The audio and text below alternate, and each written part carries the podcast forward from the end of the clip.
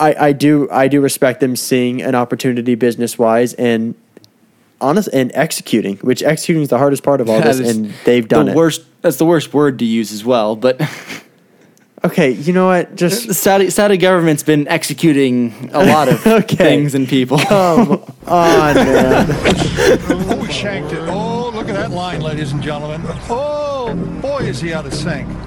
That even sounded, it, it was a tenor sound, wasn't it, Peter? Oh, Hot boy, he gets really leaning on it with the lower body.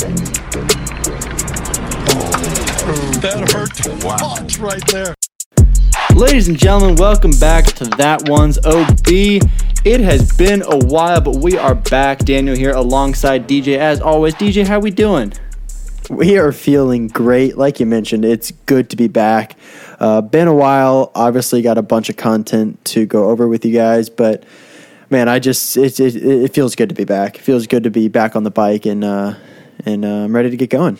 It is really good to be back, and um, you know, it was going to be a little bit of a dry content uh, episode. I mean, we had we had 3M, Rocket Mortgage, and Wyndham to talk about, um, but now we also have uh, Trump Bedminster and a LIV Golf lawsuit that's been filed against the PGA Tour. So, uh, plus some other potential news about the FedEx Cup, our picks for next week, obviously, and um, now now we got a lot to talk about. So, DJ, where do we want to start here?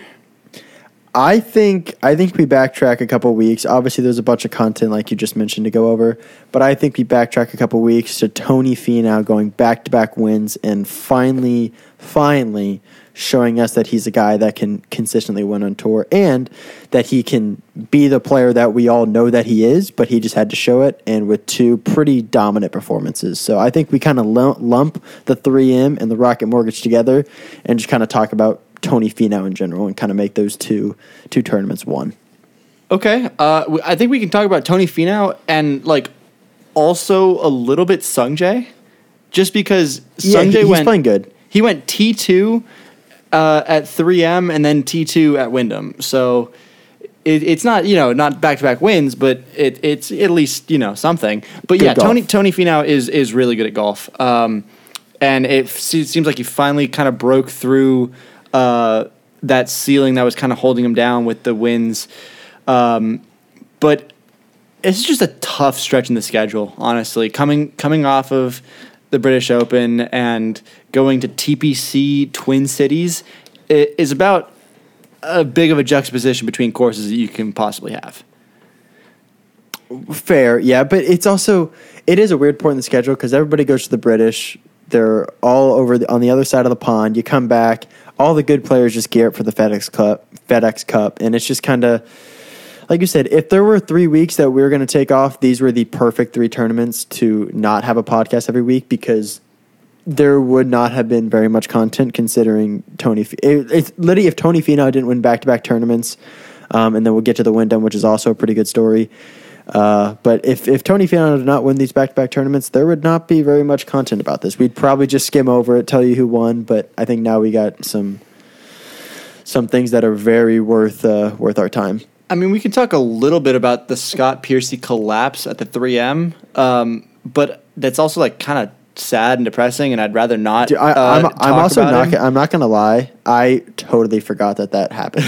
like, like I completely forgot that that happened. Yeah, he shot five over on the last day to lose by four. That is brutal. Okay, we're, it happened. Like we all forgot about it, and we're gonna move on. We're, we're completely forgetting that he was at 18 under after the third round. Oh, no, it was silly. And 17 under won the golf tournament at, at, at TPC Twin Cities. I mean, come on, seriously. Um, but I'm not really sure where I stand on this. Obviously, Finau winning is is good for golf. It's good for Finau. It's finally breaking, you know, breaking through, and especially going back to back um, is is sweet. Uh, this is a sign to me. It's a sign of life. It's a sign that he can win. It's a sign that he can perform.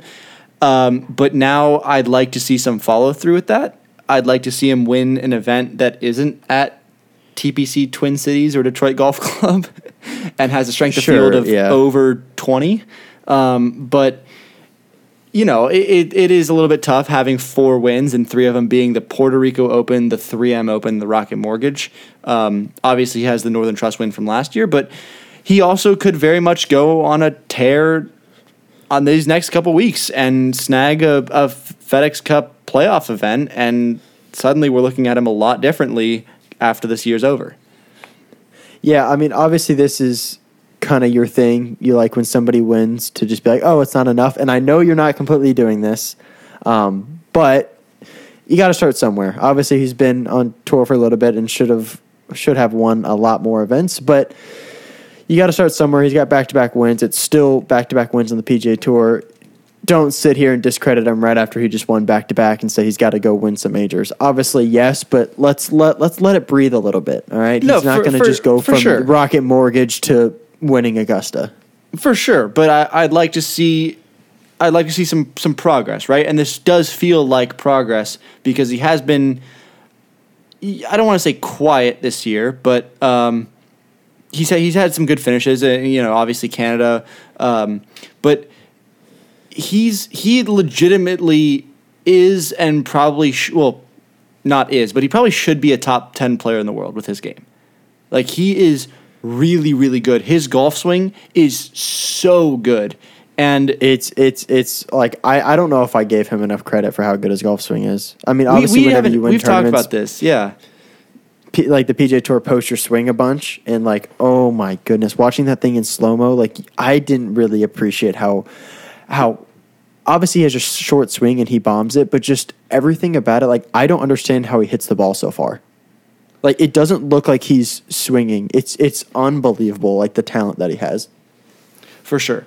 For sure. He's definitely, you know, he, he's extremely talented, probably a, a top 10 player, or should be a top 10 player in the world. And, and can we at least agree that, you know, for as good as he is and for as long as he's been on tour, four wins is underperforming for his skill level, his talent level. Uh, slightly sure, sure. I'll I'll give it to you, but he okay. You saying he should be top ten? I mean, he's thirteen in the world. It's not like he's sitting there at twenty five. Obviously, he just came Okay. off two wins, Yeah, so he's going to get a big boost to the rankings. But it's not you're you're saying like, oh, he should be top ten, like he's twenty something. He's still three spots off. So, Well, I- coming fair, off of coming off of back to back PGA Tour wins, though. For I mean, sure, bef- yes. before then, where was he? I mean, probably twenty five or just outside of that. yeah, Coming off before which these two wins. I do think that these th- this whole FedEx Cup playoffs. I know you kind of hinted at this earlier, but this could really be a, a Tony Finau coming out party. I mean, it could. This could get weird quick. We've seen it this year when guys get hot for like a little run, and it gets, especially for somebody as talented as him, and for a guy that always had the talent in the game, but just needed to break through that ceiling of getting a couple wins and proving to himself and everyone else that he can actually win this could get weird in the playoffs. And if he goes out and wins a couple of these events and gets in the mix coming down the stretch, like look he, out. He definitely is one of those players that I I could potentially see uh, going forward. I don't want to say DJ esque, but I would definitely wouldn't be surprised. I mean, he's what thirty two right now. If he goes on the, these next four or five years and wins two, three ish events per year, like I, that's uh, that seems like a very real possibility that he he starts picking a couple off, and at some point he's gonna he's gonna win something big. But it, you know, it, he's been professional since 2007. He's been he's been on the you know he turned pro when he was 17, but he's been professional since he was He- 2000, he's, he's been professional 2007. since 2007. yeah, yep. Oh my goodness. I mean, yeah, Which- he obviously was, he turned pro super young, but like, wow. Right, right. Which is it's nuts. And he, he was playing on the Web.com tour when in 2014, um, and got his first win on the PGA Tour in 2016. But I mean, he's he's really really freaking good, and I'd love to see him start playing up to that potential. Uh, uh, or- maybe not even playing because he's been- he's plays really good golf. He's I feel like he's in contention a lot. I feel like I see his name a lot. It's just not closing. And so I think Wait, yeah. once he's now kind of had some experience winning, he's had some experience closing, and it's not even like these these last two tournaments were close. Like he won them by a combined eight shots. He went out and got it. So Yeah, he waxed him. you know, once he's kind of experienced that now and tasted that now, that's got to do something for his confidence going forward, right? One hundred percent. I mean, it. I, like we both mentioned, this could be the start of something weird. Like all you need is a couple wins to. I'm sure it's a big burden. Like he he's on social media. He sees what everybody like. Everybody says about him about not being able to close every time he's in contention and falls short. He sees it on social media, people clowning him, and that's kind of a big burden to carry. And that has to creep into the back of your mind whenever you're in contention in these tournaments. And to actually break through back to back weeks, that's got to be a huge morale boost. Because obviously, his game's there. It's just mentally if he can get over that hurdle, and this th- this might be it. Right. I, I definitely agree. I, I think the next, obviously, we only have three more events uh, uh, in this season, and we're not going to be taking a break like this again. So we should have recaps for the next three of them and, and talk more Yep. about this. But, um, you know, th- this is, you know, my excitement level for, for this playoffs is definitely slightly higher than it has been in past years. I think we've had enough like high level players win and win recently um, with Cam Smith, Scottie, Tony Finau, Rory. You know, this is going to shape up to be a better playoffs than we've had in previous years, which is saying something because we had Tiger win a couple years ago. so, uh, but Yeah. I mean, l- looking down this leaderboard, like you know, you have Scottie, Cam Smith, Rory, Rahm, JT, Finau, Zalatoris, Morikawa, Cam Young, Speed. Like there are so many names that that have emerged. Obviously, some of those guys have been there for a while, but Sky Scheffler, Cam Smith, Finau, a little bit more so now, Cam Young, Zalatoris, even guys that have emerged this year and have become guys on the PGA Tour that is going to make this super interesting for this for this final three tournament stretch. It, it is going to be super weird, kind of piggybacking off what you said. Um, it is going to be, I think it's going to be kind of insane because obviously the FedEx Cup is supposedly a season long award. And this season has kind of been waves of different guys coming in and out. Obviously, Scottie started out the year as hot as you could ever start out a year. He had his incredible run. Rory McIlroy there in the like middle to late half started to play really well. Justin Thomas had a very good performance at the PGA. Tony Finau at the back half of the season starting to play really well. Cam Smith doesn't play in that many tournaments, but when he does, he's always going to be in contention. Like there's guys have had almost their- winning like every major. Correct. The guys have had their their spots in this season, and it's it, it's one I feel like in just previous years. I, I just feel like going back to when it was like Rahm versus Cantlay. I don't know if that was last year or the year before. um, that was Rahm versus Cantlay. Yeah, where yeah, where it's like coming down the stretch. It, like those were the two best players by Oh, yeah, far. I don't remember. I don't remember what year that was. It was either last year or the year before, but that was kind of a two man race. This, I feel like you could make it.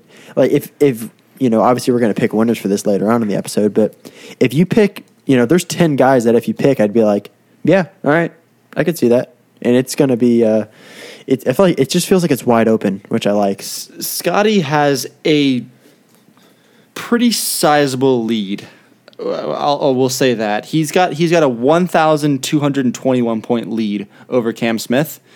Um, but outside of that, it gets really, really, really close. Where there's uh, there's an eight hundred point difference between second place and sixteenth place. So- exactly. So it's it's crazy. the, uh, you know, I don't know if anybody's going to really be able to catch Scottie. I, I, I don't know. I mean, I, I also don't know how many FedEx Cup points are up for grabs in these last three events, but a lot. A, uh, a in lot these last two change. events. But remember that we also are going off of this new uh, this new FedEx Cup championship system. So first of all, we're going to see uh, Wilmington Country Club, I believe, for the BMW, which is a course we haven't seen before. Uh, and then remember that for the Tour Championship, they erase the actual point standings and place Yep. you at a certain score. So Scottie's probably going to be number one going into the Tour Championship, but whether or not Yep. he can hold on to that is is where it gets super super interesting. I'm not sure where I stand on how I like the FedEx Cup Championship. um, I love it. on how they did this new kind of uh, tournament format because it doesn't necessarily mean that the best player wins, uh, but it was also better than having uh, one player win the event and the other player win the FedEx Cup. So I don't know. I, I think there's there's definitely improvements to be made, but this is better than it has been.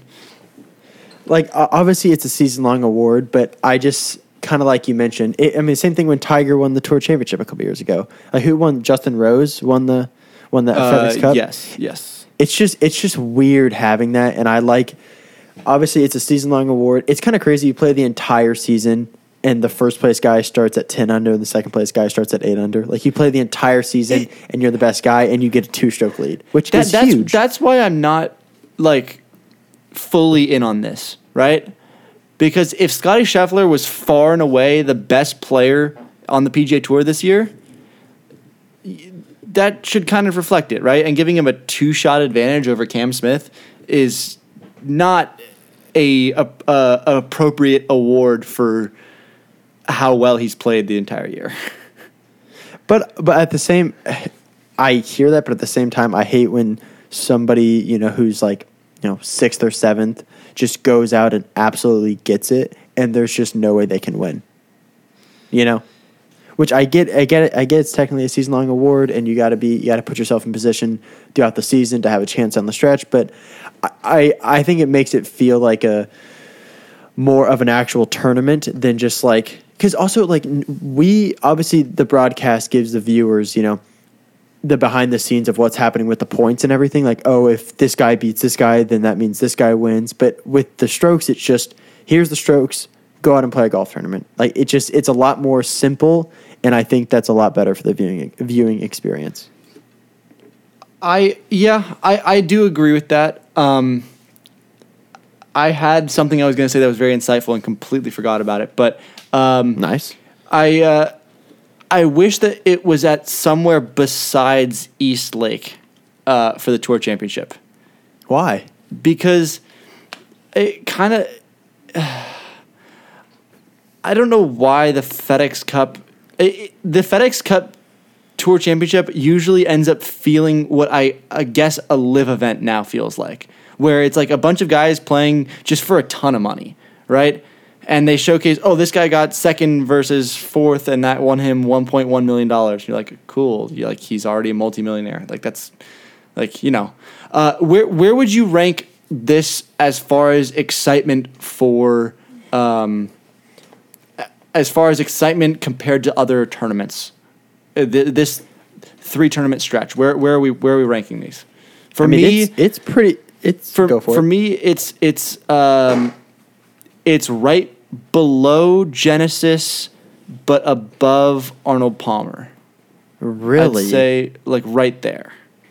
Interesting. I'm compl- I'm on the complete different spectrum. I think that this three. I love these these three events. Like I, it's. I, I I don't know. I just I for me they are definitely. It's the fifth best thing of, of the year. Really. Yes. So you, over For the sure. players, over the players. Correct. Yes. Really. Yes. Yeah, I, I disagree. I, I, I put this like I, I love Riviera. I love the players. Obviously, love the majors. Um, I'm not sure. I mean, yeah, I guess the I guess Genesis would be the only PGA Tour event that I'd put above. I guess so. I guess that's. I mean, it's still y- pretty dude, respectful. Yeah. but- al- al- Also, also, you were saying how you just want to see the best players in the world compete. These are the best players in the world. Like I love when it's the top thirty players in the world. Right. one I mean, but that, but you also you also for- get that at you also get that at Genesis as well. Like Genesis had the highest strength of field out of like any regular season or FedEx or FedEx Cup playoffs like strength of field. Sure, but there, I, there's something about just the exclusivity of a 30 person event. Top 30 go from 125, I don't know what to do, to down to 75, 70, 70. and 70, and then, Then to 30. 30. Like it's just, I, I love how it keeps cutting off, and it just, I personally love it, and I think it's, I think it's uh, not by far and away, but pretty close to just being by far and away the fifth best thing. And, year, and at least for remember and remember that this is all going to get overhauled um, not this upcoming year but the year after where they um, for the 2023-2024 season where they get rid of the fall series, replace that with whatever uh, deal they end up coming up with LIV or their own version of that. Plus, they're making changes to the way that the FedEx Cup playoffs work in the first place, where it's that first event is only going to be top 70 instead of top 125, and then there's going to be like a different series in the fall for the top 125 guys. It's it's going to be a you know this is going to get overhauled pretty good uh, next in the year after this upcoming one. So, um, I think that'll provide a little bit more entertainment, even.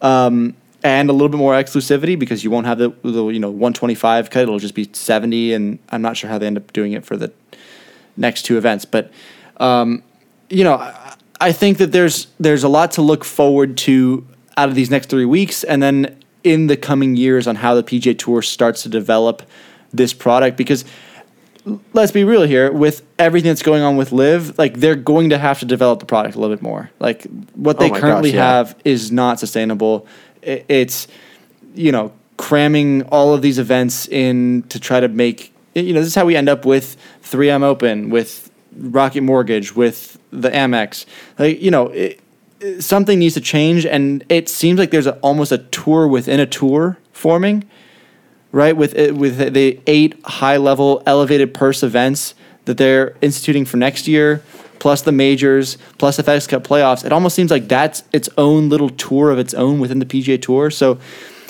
you know, it seems like they're at least starting to make changes. Whether it's too little, too late, we'll we'll kind of find out in the coming year. But um, you know, it, it's going to be interesting to see how the PGA Tour product evolves to to you know match what LIV has going.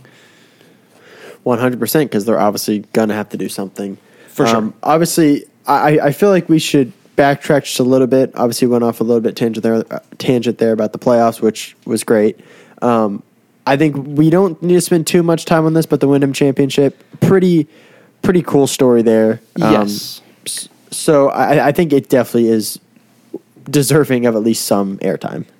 A hundred percent, yes. Um, Joohyung, uh, is that what, did I say that right? Yeah, Joohyung Kim. I, I, I uh, was letting you do this because I'm not 100% sure how to pronounce it, so I just let you take it. So yeah, Ju, Ju, Joohyung Kim uh, won the Wyndham Championship um, in like one of the most baller ways possible. So he made quad on his first hole of the tournament. Um, odds went to uh, plus twelve thousand. So that's uh, DJ do Matthew. That's a hundred, uh, one thousand two hundred to one. No. You know, hi- you know, his odds went to plus 1200, which is 120 to 1. 120 to 1. There we go. But There we go. Yeah. uh, after making quad on the first hole. Um, and Yeah. then firing a um, what is that? A final round front 9 27. Yep. Uh, we're just Going- really, really decent. It's really, really decent. Uh, shooting nine under in the final round to end up winning by five over, like we said earlier, over Sung Jae. Um, Yeah. but you know he's the first player born in the 2000s to win on the PGA Tour, uh, and he is the second youngest player to win a PGA Tour event uh, since World War II, only behind Jordan Spieth, who is exactly two months older than him. Or younger than him, excuse me. Uh, Joohyung Kim was is 20 years and one month and 17 days old when he won this event. Jordan was 19 years, 11 months, 17 days. So, uh, pretty pretty crazy to join that pretty exclusive club there.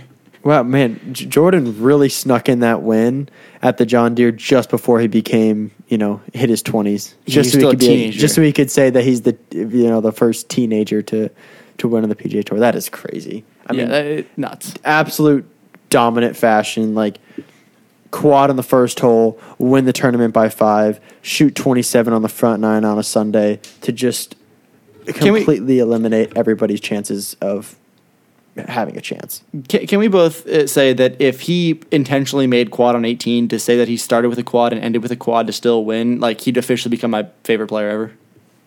Without a doubt, that would literally be one of the most baller things I've ever seen in my entire life. That would Like be, he would be, he'd he'd be my favorite player. yeah, that'd be so sick. And the fact that he could have is so impressive to Like if he to- just if he just like six putted the last hole, like that would be awesome. Starts the tournament with an eight, ends the tournament with an eight, and and wins. and wins. What an absolute savage! That would that would have been an that would have been an all timer. He would have gained. He he would have been first in the PIP. Just give him first in the PIP already. Like that'd Yeah, have been that- unreal. That means he would have played the the seventy holes in between at twenty four under par, which. And, and then played uh, one and hole set hole one and hole seventy two at uh, eight over. So Adam that'd decent. Uh, but yeah, definitely a name to watch out for. Um, I think with that, he moves up into sixth in the International uh, President's Cup standings. So definitely getting his name out there. His progression is pretty crazy. So he turned pro in 2018 when he was 16 years old. Um, turned pro at 16, missed the cut on the Asian Tour Q School, uh, and went to the Asian Development Tour. He won three times, moved to the Asian Tour, won on the Asian Tour when he was 17 years old, becoming the second youngest winner ever. Um, he was the leading money winner on the Asian Tour for 2020, 2021, and 2022. Finished third at the Genesis Scottish Open. Uh, earned a special tempor- temporary membership on the PGA Tour after coming in T47 at the British Open. Um, and then earned his tour card for 2022 2023 for, for next year with a solo seventh at the Rocket Mortgage. And then uh, now earned a spot in the FedEx Cup playoffs with a win at the Wyndham, which is just nuts. So I've got a question. Do do they just give these Korean kids golf clubs while they're still in the womb, or do they wait until they're out of the womb to give them a golf club? Uh, I, I think it's uh, depending on if they're male or female because he is only the seventh Korean-born PGA Tour player to win on the PGA Tour. Um, Dude, but whereas there, there are so many. Go for it. whereas on the on, on the LPGA Tour, they've been seven winners in the past two years. So Yeah, there's just, there's just so many like young. Pro- I mean, the guy who's got first and second in this tournament, uh, Joohyung Kim and Sungjae Im. Like they're just young ballers, and Yep. like every every couple of years there'll be some like absolute stud who's 18 years old who just comes out on the scene from absolute nowhere and just lights it up. At least like in the U.S., you hear about these guys when they're kind of young. You're like, okay, this guy's you know, this guy's kind of a baller, and then he goes to college, dominates, and you're like, okay, you kind of know he's coming. But these Korean guys just come out of nowhere, and they are so good, and they just they burst onto the scene. Obviously, he's been doing this for a while. You read out his resume, but I mean, when you turn pro at just- 16, it's pretty you know pretty hard to see that Sure. coming.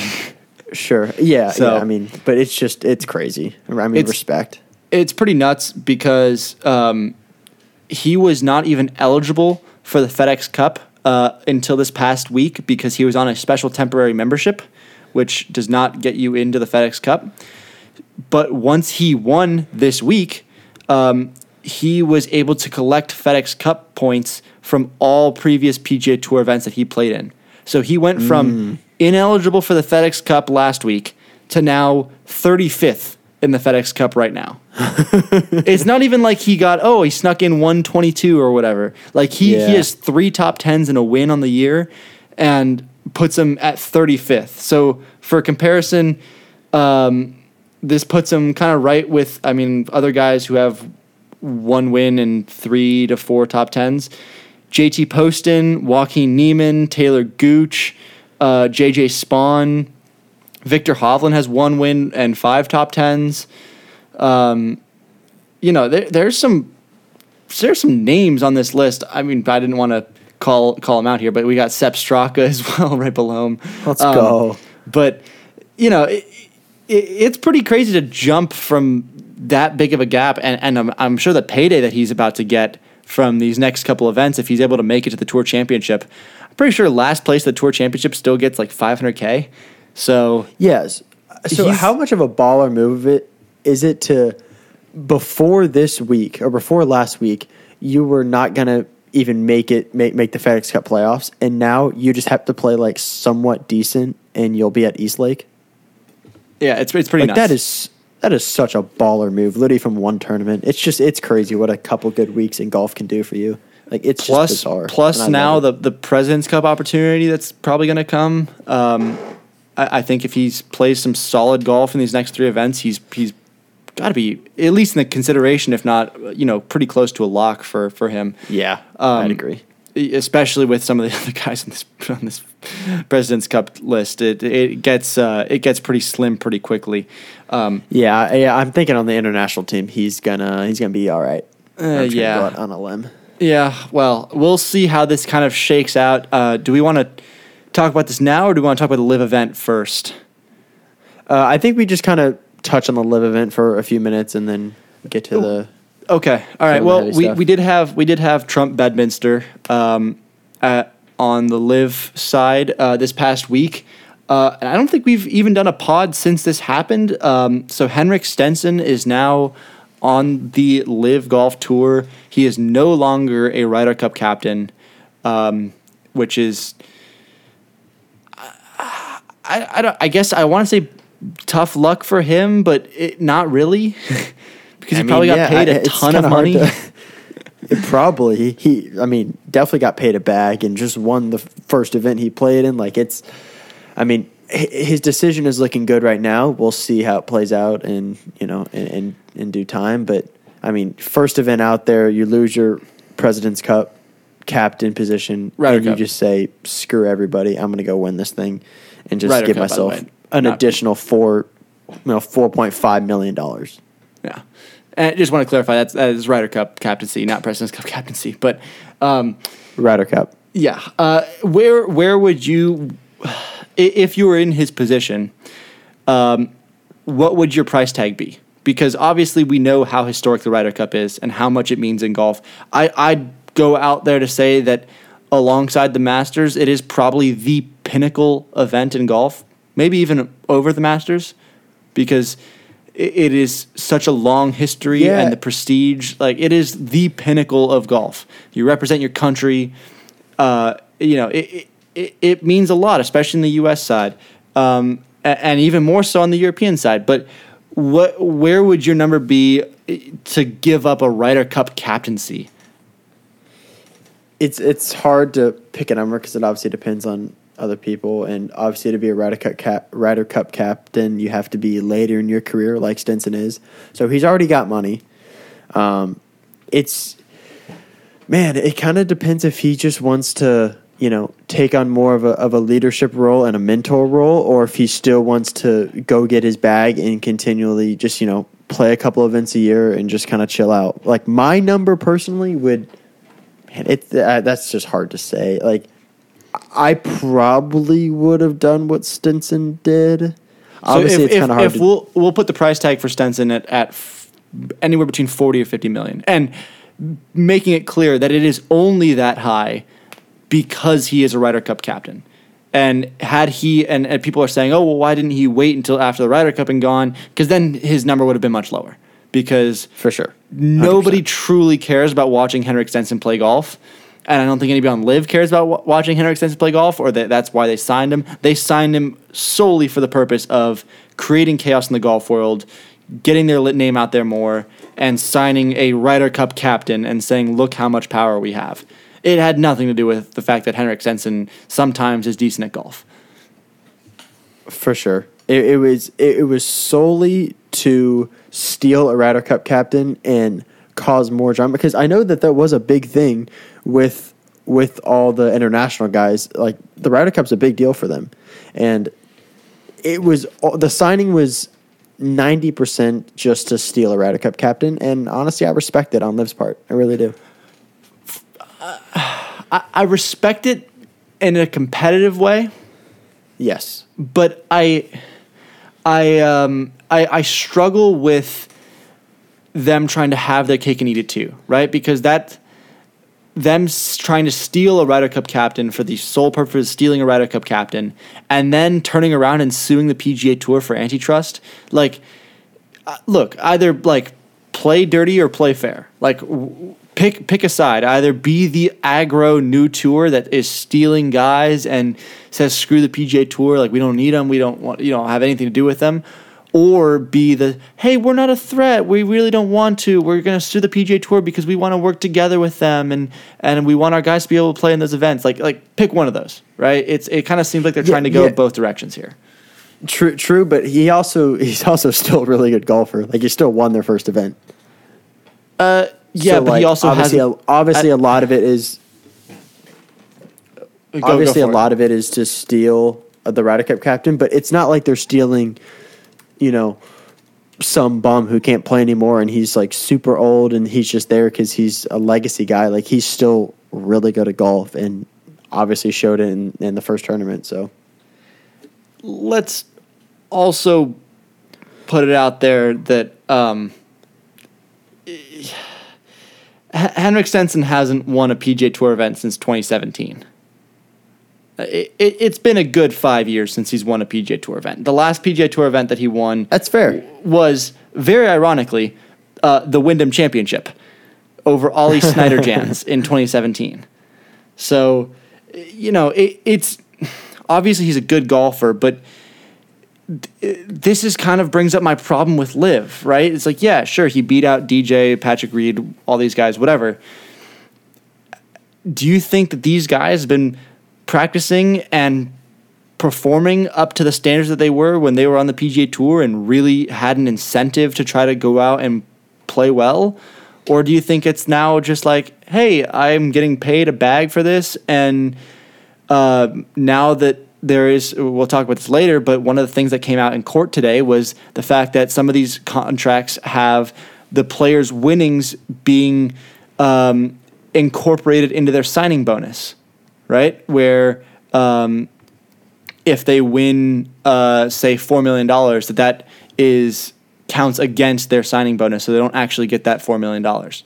So th- there's even less of an incentive now for them to be practicing and have their sharpest game. So that's the only reason, in my opinion, we, why we get a Henrik Stenson winning a LIV golf event. Like, did he play well? Yeah, but were the guys that he were playing against But- really on their A game? No, definitely not. But besides the fact you, that you said that some guys in the contract, which I don't even know if that's 100% confirmed, that if they win, That- it takes away from their signing, signing that bonus. was that was spoken by uh, the lawyer for LIV Golf today. Okay. Anyway, besides that, you could argue that there's more of an incentive for them to be on their A game and wanting to win more because obviously the guys go over to LIV from the PGA Tour because they care more about money than they do about legacy, right? So playing on the PGA Tour, you obviously have money and legacy, but they clearly value money more than legacy. So going over to LIV and playing for a lot more money, that is what they value more. So you could argue that they're practicing even harder and getting their game sharper to win But they're more not. money, which is the thing they value the most. How, you can't But say they're not. that. They're not. You can't say that. Phil Mickelson is 40 over par in LIV golf events. Like it, it- they're, they're he- not. he- Uh, he- every doing every that same thing in PGA Tour events. every player who's playing on LIV, in my opinion, is playing worse golf than they were on the PGA Tour. And if you watch any of these LIV events, it, it is very clear. Like there are, you know, because maybe we're just watching more golf, but there are guys hitting some horrendous golf shots on on this LIV event. We were talking about this when we were watching um, at, at breakfast that one day. We were we were sitting there and we're like, it's been 35 minutes and we haven't seen like a good golf shot yet. Okay, that uh, that's one that one that's an exaggeration. Two, I think they're one they're showing more golf shots, and two they're showing everybody on the PGA Tour. They're just showing you the guys in the top ten that are playing the. They're showing you the guys that are playing the best golf in the world right now. They're not showing. If they showed you the guys that are missing the cut, you will see golf shots like that. That happens sure, at PGA but- Tour events too. but- it's it's but not we- because these guys are worse. I I strongly disagree with that. Well, I, I um, yeah, I, I, I think that they are definitely not. I think that there's less incentive, and I don't think that they're uh, practicing. And I, you know, I guess we we won't really know until we either get to talk to some of them or something comes out about that. But uh, I guess we just kind of agree to disagree now um, about that. Speaking of which, do we want to kind of move on to this whole Yes. lawsuit thing really quickly? Yep, yep, yep. Um, because it, it is a very very weird situation and neither of us are going to pretend that we're lawyers and neither of us are going to pretend that we fully understand everything that's Yeah. going on with this. Yeah. But- so, ho- ho- hold on, real quick. I think you kind you kind of have the a, a better grasp on this than me. I say you give the viewers about a quick minute, minute and a half synopsis, get them up to date, what they need to know, and then we'll kind of unpack our our opinions and uh, kind of just what we think that you should know as a listener. All right, so 11 LIV golfers um, headed by F- Phil Mickelson uh, are suing um, the PGA Tour for violating antitrust laws. Antitrust laws um, are the U.S.'s version of protecting the free market and preventing any monopolies from forming what was ruled on today was whether or not um, three golfers, so Matt Jones, Taylor Gooch, and Hudson Swafford, our boy, um, are eligible to be able to play in the upcoming FedEx Cup playoffs. So they were seeking a temporary restraining order, which the judge denied. Um, they claimed that they should be able to play where they want, when they want, um, saying in letters to uh, to the PGA Tour that quote, "I am a free agent and independent contractor." Um, they essentially uh, denied this request because the golfers were compensated for the potential lost wages of not playing in the FedEx Cup playoffs. So it came out that uh, you know for Taylor Gooch. Um, losing out on the potential $18 million. And even though these contracts aren't public, the judge has seen them. And the judge did say that um, it was a significantly lower number than his signing contract with LIV. So I'm guessing Gooch probably got between 30 and 50 million dollars for signing to LIV and the judge ruled that that made up for any potential wages lost um, by not playing in the FedEx Cup playoffs. Therefore, uh, denied the um, temporary restraining order. Which honestly is it's kind of a little bit BS, I think, personally. Maybe I'm totally in the wrong here, but just because somebody's getting paid a lot of money elsewhere, that doesn't completely mean that you should just disqualify them from an event that they are properly qualified for. just because he's making a lot of money elsewhere doesn't mean, oh, you can't make this money here or playing here because, oh, you're doing fine over there. He- I think um, I think this comes down to a very legal interpretation of this, where in an antitrust situation, uh, they would have been allowed to play if they were being discriminated against or losing out in a certain way. But since it's very clear that they're not losing out, uh, I think on the legal side, that's where that basis came from. Um, LIV Golf in a statement said that we're dis- we are disappointed that these three players won't be allowed to play. No one gains from banning golfers from playing golf. So, you know, it, it, it's uh, it, this is the first of many that are coming. Yes. Uh, the, this trial could probably go into next year. Uh, they said that the injunction hearing is probably going to be in late September or early October.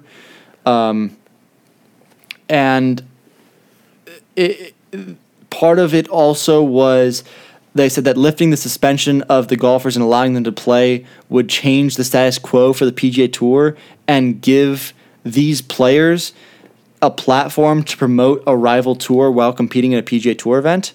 Uh, it did come out today that uh, in many of the contracts that players have signed, they are now obligated to wear uh, the LIV Golf logo in any tournament golf that they play in, which means that they would be wearing it in a PGA Tour event. So the PGA Tour obviously wants to protect their image and doesn't want to promote a rival tour. Um, it, There's a lot going on here and a lot coming behind the scenes. Uh, and just to add to that chaos, um, according to Telegraph Sports, Cameron Smith has now signed a deal worth at least $100 million with LIV, um, which, if true, I know is one, going to make you really sad. And Which, two, yeah, I, I've I've got some thoughts, but yeah, and, and two um, would be the first, I think, legitimate blow to the PGA Tour. I think they could have gotten away with these guys that I've went to LIV. Like DJ is probably the biggest name that we actually care about. But Cam Smith just won the Open Championship and is the second ranked be- second best golfer in the world right now. And the PGA Tour losing him is the first like very very valuable player that they're that they're losing.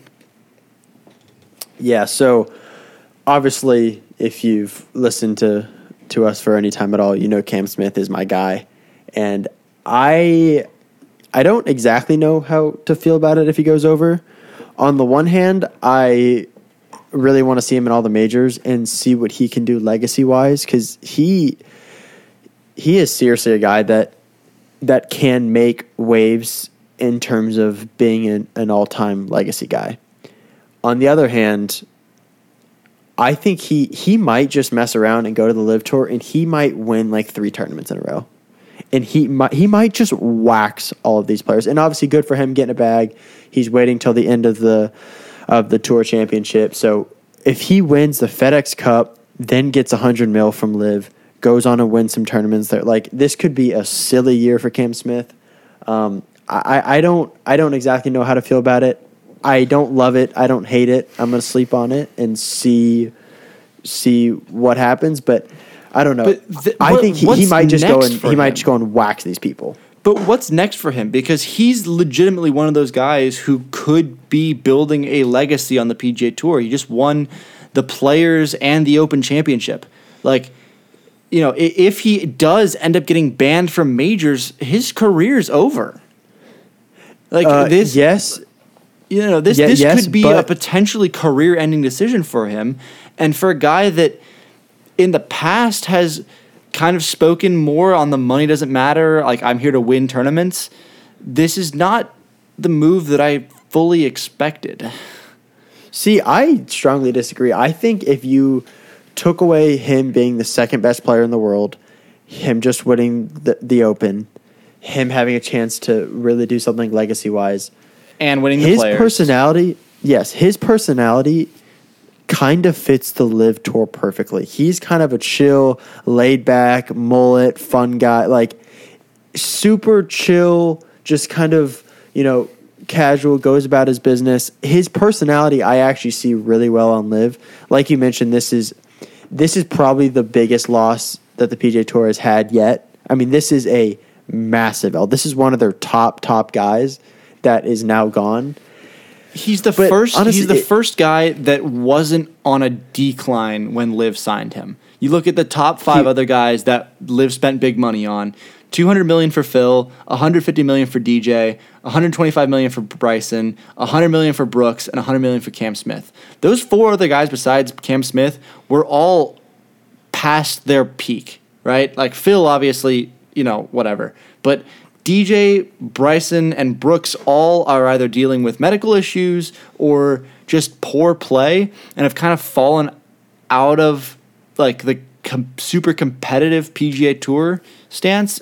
Whereas Cam Smith has been at the forefront, especially this past year. So it's also just crazy that LIV has spent six hundred and seventy-five million dollars on five players, which is a third of the PGA Tour's revenue for 2022, which is Yeah. nuts. Uh, but you know, this is he's the first like competitive, like recently competitive guy that they've signed. This is this is the as close as LIV's gonna get to getting a JT, a Spieth, a Scottie Scheffler. Like this is the closest they're gonna get. One hundred percent. Yes, one hundred percent. And I do find it interesting that you said that this might be a career-ending decision when this man is about to sign or about to receive a nine-figure check.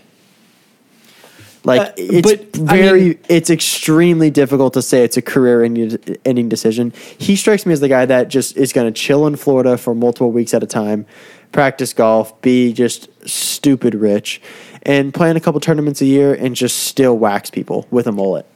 A It hundred kinda percent. fits. But but career as defined now is like being able to go out and win major championships and win like high level PGA. Tour events. Like that that is as historically been a golfer's career. And nobody's going to remember him as oh he was a career LIV golfer. Like that's just not. I don't see that Dude, becoming a uh, thing dude, at least uh, anytime also- short term. also not not all professional athletes like most uh, okay not most but a lot of professional athletes just do the sport that they're doing because it was the best way to monetize themselves like a career for any other profession is just making money for the most part there's but obviously it's some also, other things but like, I- obviously, I, I, I, there's no other career comparison for this. There's no other sport that has become so fractured like this. This is like, obviously, this is a horrible comparison, but it's the best that we've got. This is the equivalent of, say, um, you know, uh, say Matt Stafford going to the XFL and playing super well in the XFL and getting paid a ton of money, but nobody's going to remember him as an XFL legend, right? These they're only going to remember him for fine, though. like what hap- what the short career that he had with you know with winning a Super Bowl with the Rams. Like it's the same thing for for Cam for Cam Smith. Like he'll be remembered for like winning the Open once and the Players maybe, but you know, there's nothing left to gain legacy wise from playing these LIV events. Like you basically guarantee you're not getting into the golf hall of fame. You basically guarantee you're never going to be one of the best players of all time. You're never going to be in that goat discussion. You're never going to be, Dude, yes. like even a Yeah, top yes. guy for on the PGA Tour for the, the you know the rest of your career. no, nobody's sitting and sitting here and arguing that that's going to be the thing, but not everybody. That's not everybody's objective. Some people just want to make a really good living, retire, and enjoy their life. Like I, I'm not, I'm not, I'm not saying there's a right or wrong. I completely see both sides, and I would definitely side more with the legacy guys like Rory, JT, and all them. But that's that's not everybody's main objective. Not everybody's you know obsessed with having the fame that comes around with it and wanting to be an all-time great they just they're incredibly good at golf it was a great way for them to monetize themselves have an incredible career and it's impossible to say he did not have a good career if he is making 150 million dollars and setting up his family for he has generational wealth which is it can only be described as a success obviously there's other things in life that matter but you get what i'm saying You're, you're for sure. You're totally right. And as a as a not a career move, but a life move, it definitely makes sense because Cam Smith It is does. young and now is set for life basically, and has to do the minimum amount of effort to really sustain that. And you know, we have no idea what the requirements of his contract are, or honestly, even if it's fully true, because he did come out and say that he's going to not comment on that. He said, until you hear it from me, I'm not going to comment. Obviously, he's waiting until the end of the FedEx Cup playoffs because he doesn't want to get banned. But, you know, that being said, I, I think this is a fairly certain situation here. Uh, the rumor is him and Mark Leishman um, eventually going to LIV, setting up an Australian only team. Um, and again, there have been more rumblings of other athletic companies becoming interested in buying LIV golf franchises. We've already heard about this with um, Hideki possibly going and Srixon being interested. There's now uh, talks of Adidas being interested in buying a team. So, you know, there's a lot to unpack, and there's going to be a lot that happens in this uh, kind of goofy fall season where like some really weird news is going to come out the same week of the Sanderson Farms, and we're going to have to make a pod about it and have to talk about Sand- Sanderson Farms at some point. But Yeah. uh, it, you know, it's it, it, it is going to be a dynamic situation going forward, and I, I really don't know. Uh, Obviously, a lot of it's going to get settled in court. A lot of it's going to happen behind the scenes, and a lot of it we'll probably never know about. We'll never know some of the stipulations of these contracts uh, unless they're made public by court order. But it, it's just going to be very, very interesting to see what comes next. It, it seems like there's news on this like every week. Every week there's something new. Oh, we have you know we got to talk this LIV. Oh, we got to talk this LIV. Like they're doing a very, very good job at making themselves consistently relevant and um, positioning themselves on weeks where PGA Tour events don't matter. And we already already talked about this: the ease of access of being able to watch on their website and on YouTube, and the ability to um, you know, just kind of listen and, and watch whenever you want and always be able to see golf shots is definitely something that's appealing and putting it opposite of the 3M or the Rocket Mortgage is, is a pretty genius play by them. And uh, having these next three weeks off and no LIV events during the FedEx Cup playoffs and then starting them up again as soon as the season's over, they're, they've kind of nailed it. And had this not been Saudi money, I think this could have been a much more successful thing than it currently is. But obviously, I mean, wouldn't have been dude, possible I- without Saudi money. But I, I I don't know how a tour like this could be more successful three events in. I think this has been wildly successful beyond both of our imaginations. I- I, I don't think we could ever imagine a world, especially six months ago, where th- three events in they have these amount of players and the product is as good as it is.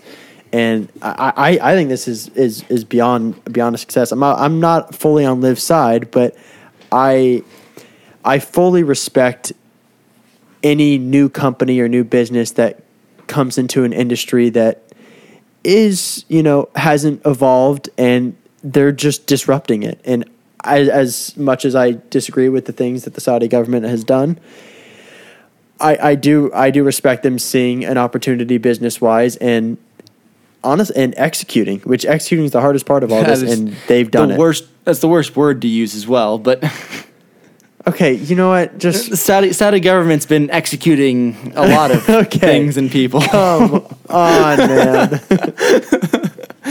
oh, Sorry. that's brutal. Um, yeah, I, I think brutal. I think it's a perfect I think it's a perfect way to uh, to cap off the LIV talk for this I- I. Um, agree. I agree. Let's- I, let's I, head think, I think over- we should. Let's head on over to um to, to the FedEx Cup playoffs here really quickly. We got the Yeah. FedEx St. Jude's. Um, got a pretty good field. We've already talked about this, but uh, we go picks for top ten, picks for the win. Do you got anybody that comes to mind instantly for you? Um, I'm I'm looking at the I'm looking at pick for top ten. Obviously, they got to be hundred to one or worse, in the odds. Um, there's it's weird. I'm scrolling down the list, and there's really nobody that just jumps out at me. Um, if you have a guy, go for it. If not, I can make a call. Um, but I'll toss this out there right now. Yeah, I'll toss out there right now. I'm not incredibly Okay. confident on this, but it, it, it is either a miss the cut or top 10 type play here. Uh, I'll toss out a little Harold Varner the third.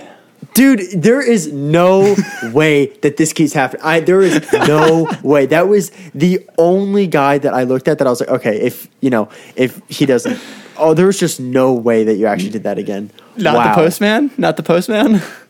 No, the postman. Uh, okay, that actually really hurts, man. okay, um, now I'm completely caught off guard. I'm Uh, sorry. this uh, this this is gonna pick that's gonna be top ten too because I'm just gonna do it off the dome. Okay. Um, I'm gonna go with freaking. I'm gonna go with Guillermo. Mito okay. Pereira. Okay. I love that you called him Guillermo, first of all, but uh, Yeah. I actually respect the hell out of that. I'm gonna go with Mito. I'll let you go first for uh, for the pick to win, just so I don't steal your guy.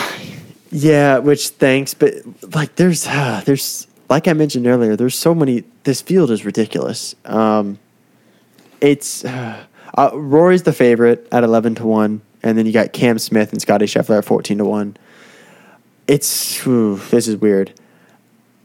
I never love just going with just a just like the outright favorite, and I don't know if I'm going to do it again. I still don't know who I'm picking. I'm just kind of talking so I can figure it out. I am going to go with Rory. I don't know why. I just I'm just going to go with I'm going to go with the favorite Rory. Interesting. I I, w- I was thinking about Finau. I I'd, I went Rory Finau, Rory Finau, and stuck on Roy. But you know, Finau was uh, my honorable mention. Okay, I'm going to do something really, really weird here. Please do. this is going to be like this is of of probably one of the weirdest picks that I've made because I'm going to go outside of the top I guess 15 on the odds list here, Whoa. which is, you know, that's a pretty big pretty big step here. So we're we're skipping over Morikawa, we're skipping over Finau, skipping over Cantlay, skipping over all these guys. Uh, and I'm going to go Sungjae Im for the win. I don't hate that. You know, I don't 33 hate to 1, coming off of two top threes in the last three starts. You know, he's playing some golf. I, I think he's to like TPC Southwind. I think it's a pretty good course for him. Um, I, I think, you know, it's to come down to his putter. Um, he's 10th for the year in strokes gained tee to green. Um, and it's literally just make or break with his putter. So, uh, in 2020, he gained eight strokes putting um, at this tournament uh, two years ago. So, if he can get anywhere close to that again with his ball striking, I think he's got a very good chance. Uh, and obviously, he's coming off of two really hot starts. So, um, Interesting. that that's my justification for him at 33 to 1 which is really I- really tough to take but I, I- really don't hate it at all. For it's kind of weird that I go with just like the chalk favorite guy, and then you go all the way down to thirty three to one and take Sungjae. But honestly, I don't hate that call at all. If you're going to go with the guy at thirty three to one, Sungjae is the guy to do it. Um, so I got Guillermo and Rory, and you freaking took Harold Varner and Sungjae. I respect it. I really do. I like our picks. thank you appreciate Um, it yeah those those yeah. are i think those are some solid solid picks there so I like it. I Um, like it a lot. i think that's all we got for this week uh pretty chaotic pretty chaotic um, week for us personally coming up um, but we will do what we can to get a pod out um, For sure. i don't know 100%. sunday night or monday um, Probably Monday. But we will we'll definitely uh, catch you guys on the flip side of the FedEx St. Jude's Invitational. Peace. Peace. Oh, he shanked it. Oh, look at that line, ladies and gentlemen. Oh, boy, is he out of sync. That even sounded, it, it was a tenor sound, wasn't it, Peter? Oh, Hot boy, he gets really leaning on it with the lower body. that hurt to watch right there.